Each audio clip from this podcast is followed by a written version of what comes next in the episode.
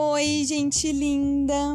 Hoje eu tô aqui para debater sobre o amor através do livro O Banquete, escrito pelo Platão.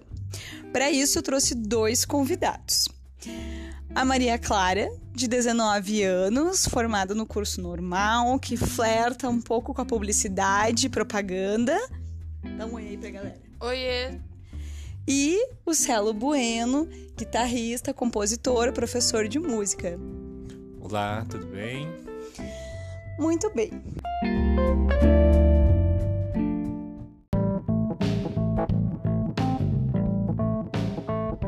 Primeiro, eu vou trazer a contextualização do, do que é essa obra, O Banquete do Platão, tá?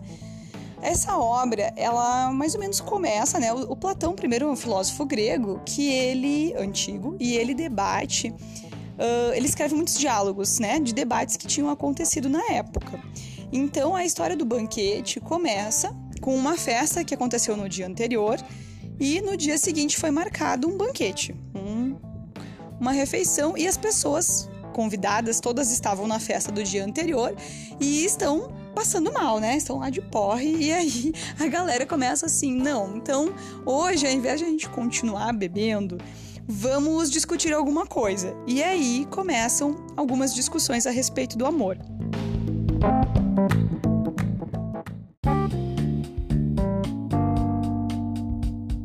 Então, a primeira parte, uh, que são os cinco discursos, os cinco discursos são basicamente o seguinte: o primeiro é o Fedro, e ele vai trazer uma frase, uma contextualização do amor que seria algo mais ou menos assim, ó. O amor é o mais velho dos deuses. O que mais ama os homens é porque é, e por eles é amado, e é ele que inspira o bem e impede o mal. Então, o Fedro traz essa ideia de um amor assim que, nossa, se a pessoa ela realmente conhecer o amor, ela vai fazer o bem. Ela não vai fazer o mal, porque o amor ele é algo que inspira a bondade. E aí, galera, vocês concordam com essa?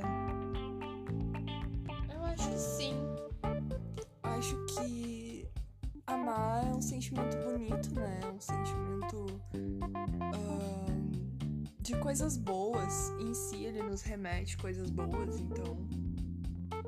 Então, quem ama não faz o mal, vai sempre procurar fazer o bem para as pessoas, não só para quem ama, mas para as pessoas ao seu redor. A pessoa que tá amando tá mais bonita, tá mais feliz. Assim deveria, né? assim deveria. Sim e não, né? Porque a gente tá cheio de casos por aí de pessoas que cometeram ah, crimes por amor. Ou seja, o amor ele também nos leva a fazer coisas irresponsáveis, né? Então, se a gente olhar por, por essa ótica, ah, que quem ama só faz o amor, só traz o amor, mas a gente pode defender uma pessoa de forma extrema por causa do amor. Então, quando a gente ama e quer de alguma forma defender essa pessoa, a gente pode cometer algum crime, né? Como tem centenas de milhares de histórias de crimes passionais por aí. E isso já entra no segundo debate do próprio discurso, que é o do Pausanias, que ele vai falar que existe o amor celeste, que é o amor das almas nobres, e o amor vulgar, que seria um amor das almas grosseiras. Como é que vocês enxergam essa classificação do amor? Existe um amor celeste e um amor vulgar? Ou como é que é para vocês essa divisão? Ou não tem divisão? Não, eu acho que pode. ah, acho que é correto dizer que existe uma divisão, né? Porque quando a gente faz, vamos, né, o, o amor celeste, quando a gente quando a gente prepara uma refeição para as pessoas que a gente ama, vamos chamar isso de amor celeste, porque a gente está alimentando essas pessoas e a gente faz aquela refeição com amor, né? Ah, Quando eu, eu, eu provo alguma coisa, alguma comida, algum café que seja, para que a pessoa que eu amo, para que eu saiba então que a pessoa que eu amo vai provar de alguma coisa boa, daquela comida boa. né? Então isso vamos chamar de um amor celeste. Mas o outro, um amor, um amor grosseiro, assim, vulgar, vulgar, não sei dizer o que seria o amor grosseiro vulgar. Não seria um desejo, talvez, assim, um desejo de ter com uma propriedade, né? Isso, isso de fato é amor ou é algo do, do, nosso íntimo, assim, de querer se apropriar de alguém ou de algum sentimento ou de alguma coisa que a gente julga ser amor, mas talvez não seja amor, né? Seja simplesmente um desejo de propriedade. Uhum. Seria aquela história de gostar tanto de alguém a ponto de querer aquela pessoa só pra ti, de não deixar conviver com os outros. Uhum. Isso é, creio, não creio, né, que na palavra, no, no vislumbre da palavra amor, a gente possa dizer que esse tipo de atitude seja de fato amor talvez seja pura e simplesmente egoísmo, né? Obsessão, talvez. E com isso a gente entra no outro diálogo, que é o Arexímaco, que ele é médico. E no, no próprio diálogo do Platão, ele vai trazer esse lance da obsessão, do amor, às vezes como uma doença. Porque, segundo esse, esse, esse cara no, no no banquete, ele traz uma ideia de que o amor ele exerce uma influência e que o amor está vinculado à harmonia. E que quando a gente está em desarmonia, quando o nosso corpo está em desarmonia, a gente adoece. Então a pessoa está muito triste, sei lá, ela adoece, ela está em desarmonia. E quando ela consegue harmonizar, quando ela consegue né, ter amor, ela não fica doente. Tanto que ele vai falar que uma das tarefas dos, do, dos médicos da época é ajudar as pessoas a se livrarem dos seus vícios e manterem o equilíbrio, manterem essa harmonização. Vocês acham que tem uma relação em relação a amor e, e o corpo, amor e harmonia? Amor e doença? Uh, eu acho que sim. Falou antes, existem várias pessoas que já cometeram crimes uh, pelo amor, né? Eu acho que é bem doentio, porque na minha visão já não é mais amor, é uma obsessão, uma pessoa maníaca por outra ou por um sentimento que não faz mais bem para ela. Então, é doentio, né? Então existe um amor que ajuda, mas também existe um amor que pode se tornar uma doença. É, não chamaria de amor, chamaria de qualquer outro sentimento. Quando deixa de ser amor, passa a ser uma doença.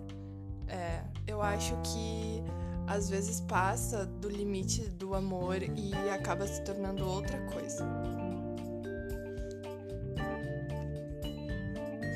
Bom, uh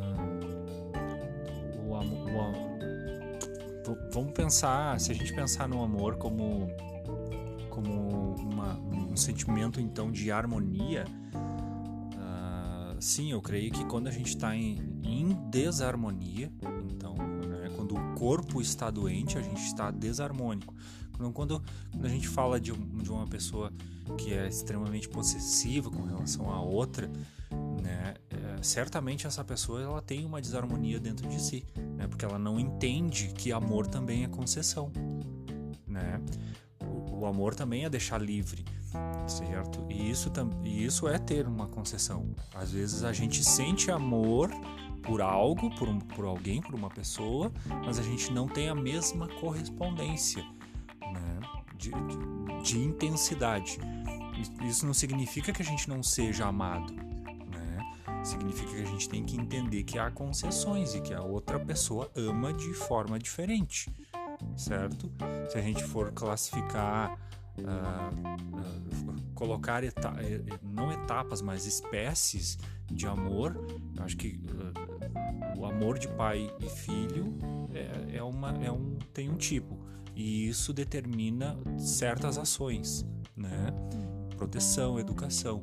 O amor entre amigos, dois amigos, determina outras ações, assim como o amor de casal determina outras ações. Né? Então, e, e, dependendo da relação amorosa, seja pai, filho, amigo, esposo, casal, né? Uh, essas concessões e essas harmonias elas são diferentes. Muito bem. E aí a gente passa para outra parte do diálogo, que é a parte do Aristófanes, que para mim é a parte um dos auges, um dos pontos fortes do diálogo, que é onde ele conta o mito do andrógeno. O que, que era o andrógeno? O andrógeno era um ser que tinha quatro mãos, quatro pernas e a, a, o rosto eram duas faces que ficavam uma de trás para outra.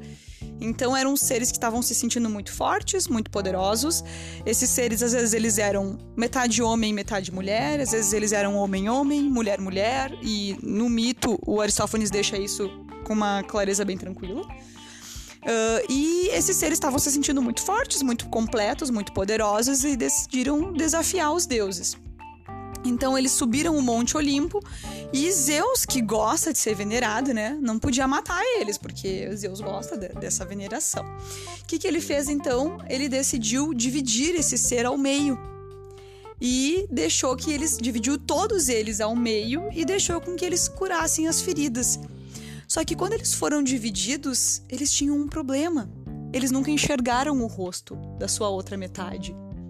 Eles apenas ouviam a voz, eles andavam juntos, eles faziam né, reflexões. E aí, o Aristófanes traz pra gente a ideia da metade da laranja. Que existe uma metade da laranja e a nossa vida, e que é a vida desses seres que eram andrógenos, né, e que agora estão incompletos, passam a procurar. Então, eles param de desafiar os deuses porque a nossa vida vira algo do tipo ir em busca daquela metade que estava com a gente anteriormente.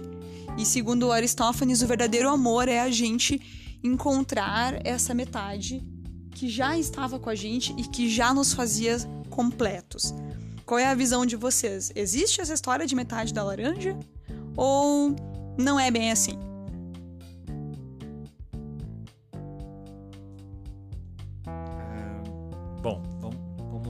Partir do. Uh, a, a, ideia então era que eram, eram seres completos e que de repente não tinham mais a sua metade. Mas essa, meta, essa metade eram partes dele mesmo. Ou seja, então a busca, o amor, a busca pela, pela outra metade é uma busca por, por mim mesmo? É uma visão interessante da história. E às vezes tem esse lance do amor, né? Das pessoas ficarem se identificando com elas mesmas, né? Elas se enxergando uh, no outro. Ou a história assim, ah, eu sou muito quieto, então eu preciso encontrar uma outra metade que seja mais falante.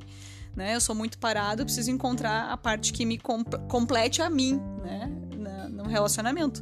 Pode ser uma das, das visões. Tu acha, tu acha que. E vocês acham assim, ó, só existe uma metade? É possível que tenha mais de uma metade, a gente se encaixa? Ou, na verdade, nada a ver, um e um são dois? Eu acho que diante desse, desse mito, então, né, da, div, da divisão dos seres ali, uh, se a gente pensar no, no, fato de que já eram seres né, fís, físicos dentro da mitologia, mas que eles foram uh, divididos a busca ali em si pelo amor é do amor de si, de si próprio, né? Ou seja, eles eram seres tão fortes poderosos que eles não dependiam de outro ser para se sentirem completos. Ou seja, será que não é o fato da gente pensar, de, de refletirmos então sobre o quanto de fato a gente necessita de outra pessoa para a gente se sentir completo? Será que o, o primeiro amor primeiro é você quem precisa do, do seu primeiro amor, né? Ou seja, se a gente não, não, não nos encontrarmos, se a gente não amar a, a nós mesmos com, né, com os nossos defeitos e qualidades, os, enfim, outras pessoas também não vão ver a gente dessa forma. Eu acho que é ele, o, é, essa parte do, do livro, então, ela, ela ela quer dizer isso, que antes da gente procurar a outra metade, a gente tem que se fortalecer e encontrar a nossa, a nossa própria verdade, né? Porque o porto, qual é o, o, o porto seguro do amante é ele mesmo, né? De quem procura o amor. Né? O porto seguro é ele mesmo, porque se ele não se sentir seguro, com a sua autoestima boa, quem, né? Quem é que, que, que quem vai gostar dele se ele não se gostar? Justamente isso. Eu acho que a gente tá tão preocupado em tentar achar alguém que nos complete, que nos ame, que a gente esquece que somos seres completos e que a gente precisa do amor próprio e primeiro, né? Antes de tudo. Então, é basicamente isso. É como aquele ditado diz, né? Nós somos seres completos, o nosso copo já está cheio, a gente precisa de alguém que nos transborde. E a história de também não usar a pessoa que a gente ama de bengala, né? Ah, hoje eu tô triste, então. Ah, a pessoa tem a obrigação de me fazer feliz, porque eu tô triste. E usar, às vezes, a, a, a pessoa, o nosso amor, como uma bengala para tudo que tá ruim na vida. Agora a pessoa tem que vir, ela tem que me ouvir, ela é obrigada, né, a, a me comportar. Muito bem. E é nessa, um pouco, uma, uma linha um pouco diferente, o Agaton, ele vai falar que ele não concorda muito com os colegas anteriores. O Agaton vai mais para uma linha do seguinte, que o amor não é o mais velho dos deuses, como tinha dito Fedron lá no começo. Ele vai falar assim, ó... O amor é o mais jovem dos deuses, porque ele foge do que é feio, do que é velho, ele adora a beleza, ele adora na natureza do. Porque ele tá falando do Cupido, né? Tá falando do Eros agora, o, o Agaton. Ele vai dizer: não, o amor é aquele cara lá que joga flecha para as pessoas se apaixonar, mas quando dá a confusão ele tá fora, entende? Ele não tá no meio da, do fervor lá da, da, confusão. E aí, como é que vocês enxergam essa história do amor enquanto cupido? Existe essa história do cupido de que de repente as pessoas se apaixonam? Ou como é que vocês enxergam isso? Eu acho que o amor, o amor enquanto cupido é o desejo. Tá? Porque, o, o, pra, na minha opinião, fica claro que o, o cupido ali ele coloca a flecha do desejo e não necessariamente do amor. O amor é, ele, ele transcende ao desejo, porque se nós pararmos e se a gente analisar um casal jovem, né, 20 anos, todo mundo lindo, se amando, né, uh, ali não que não haja amor, mas, tam, mas tem muito mais de desejo do que amor. Agora, se a gente for analisar um casal de velhinhos, né, de idosos, uh, eles, uh, o corpo já foi, ou seja, o desejo carnal, o desejo de ver uma, um corpo bonito, lindo no seu esplendor, já passou. E o que sobra se não é só o amor ou toda a plenitude do seu amor?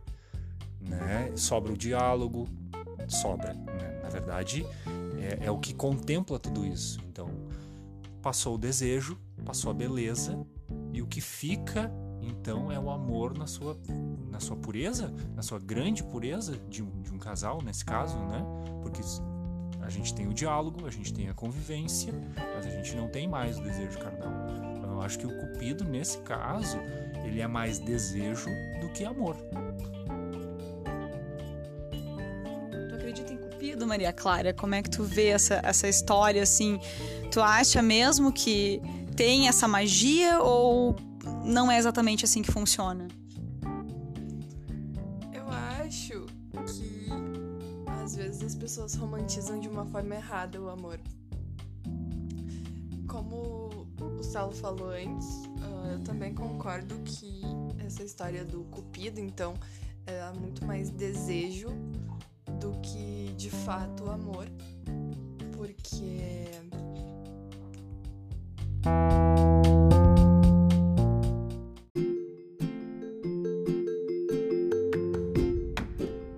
social é uma aprovação de si mesmo, né? Então, às vezes, nas amizades, as pessoas não estão buscando um vínculo profundo, elas estão buscando uma satisfação de se sentir aceito socialmente, né? Sim, de fato, a gente busca uh, grupos em que somos aceitos, né? Pessoas parecidas com a gente, para tentar uma tentar buscar uma representatividade de um grupo para ser aceito na sociedade, que nada é do que um grupo cheio de outros pequenos grupos.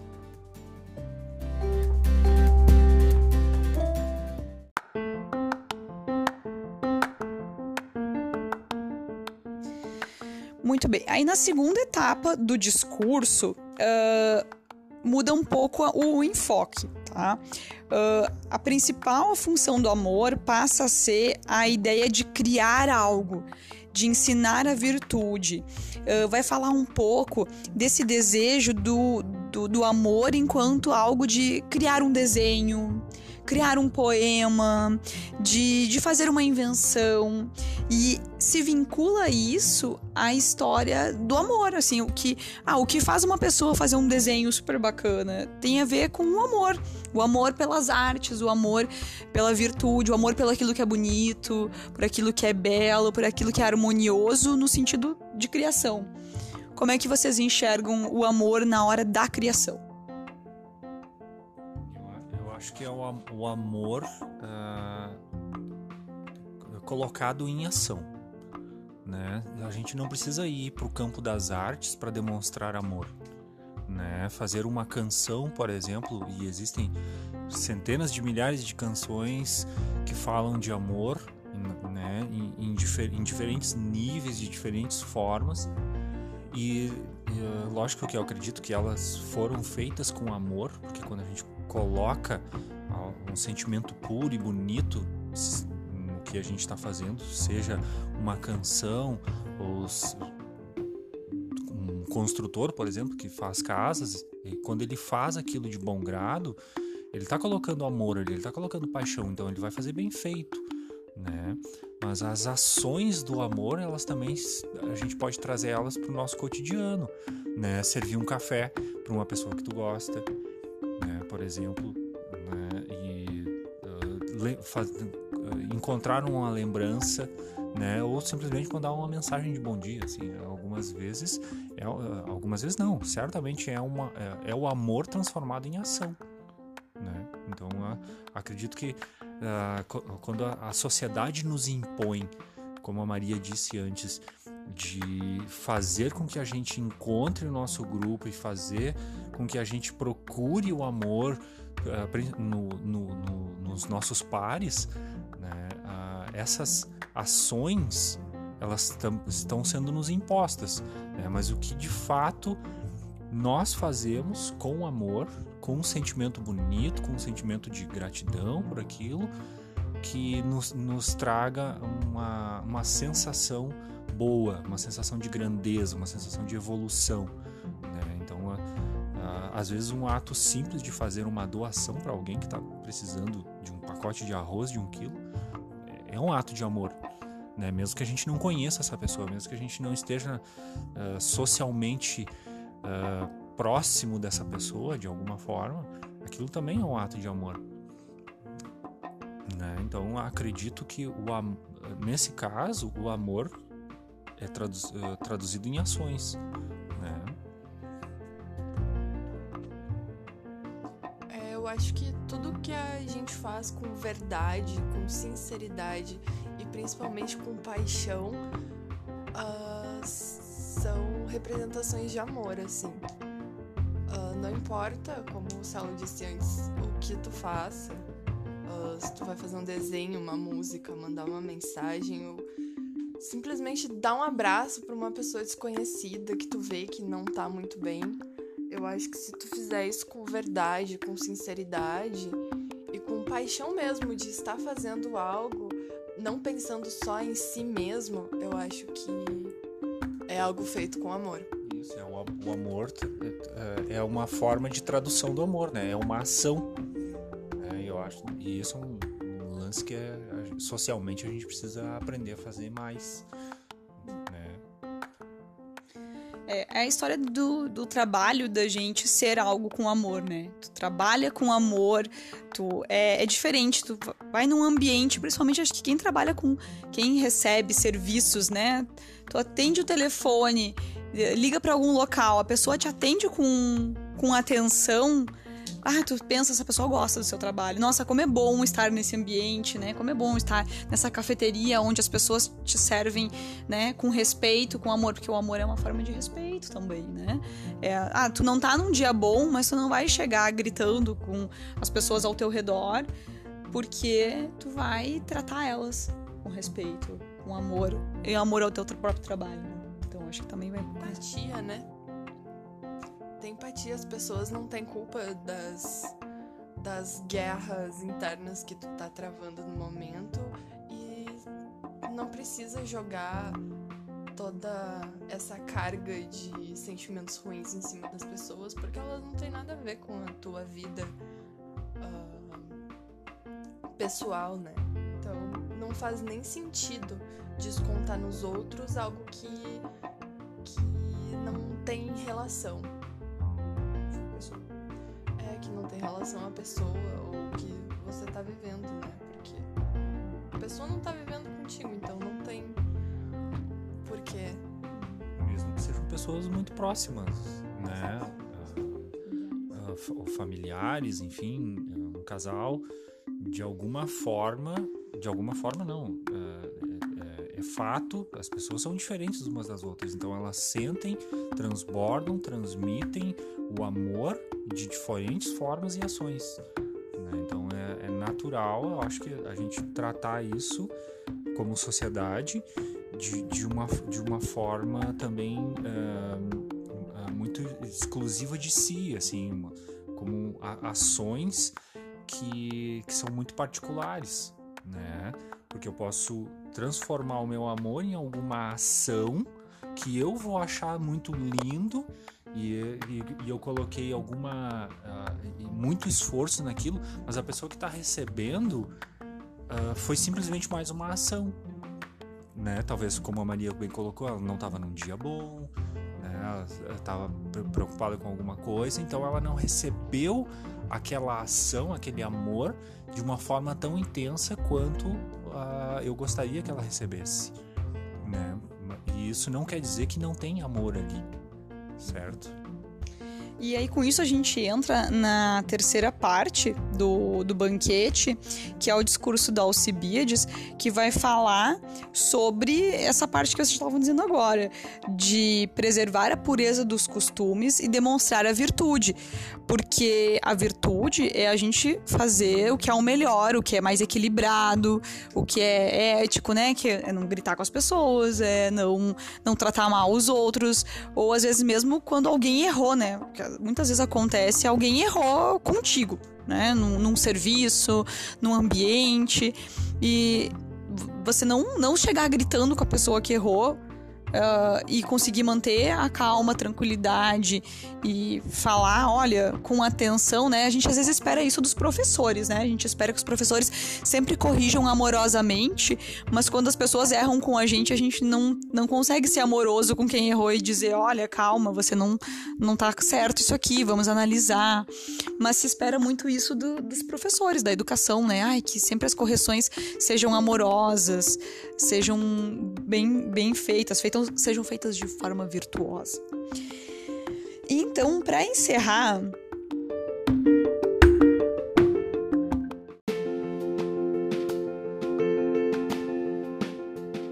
eu vou falar a última frase do discurso do Alcibiades e vocês, os meus convidados, também podem pensar assim numa frase ou numa das ideias que vocês acham em respeito do amor ou mesmo do discurso, qual é a parte do, do banquete que para vocês assim foi a mais interessante, tá?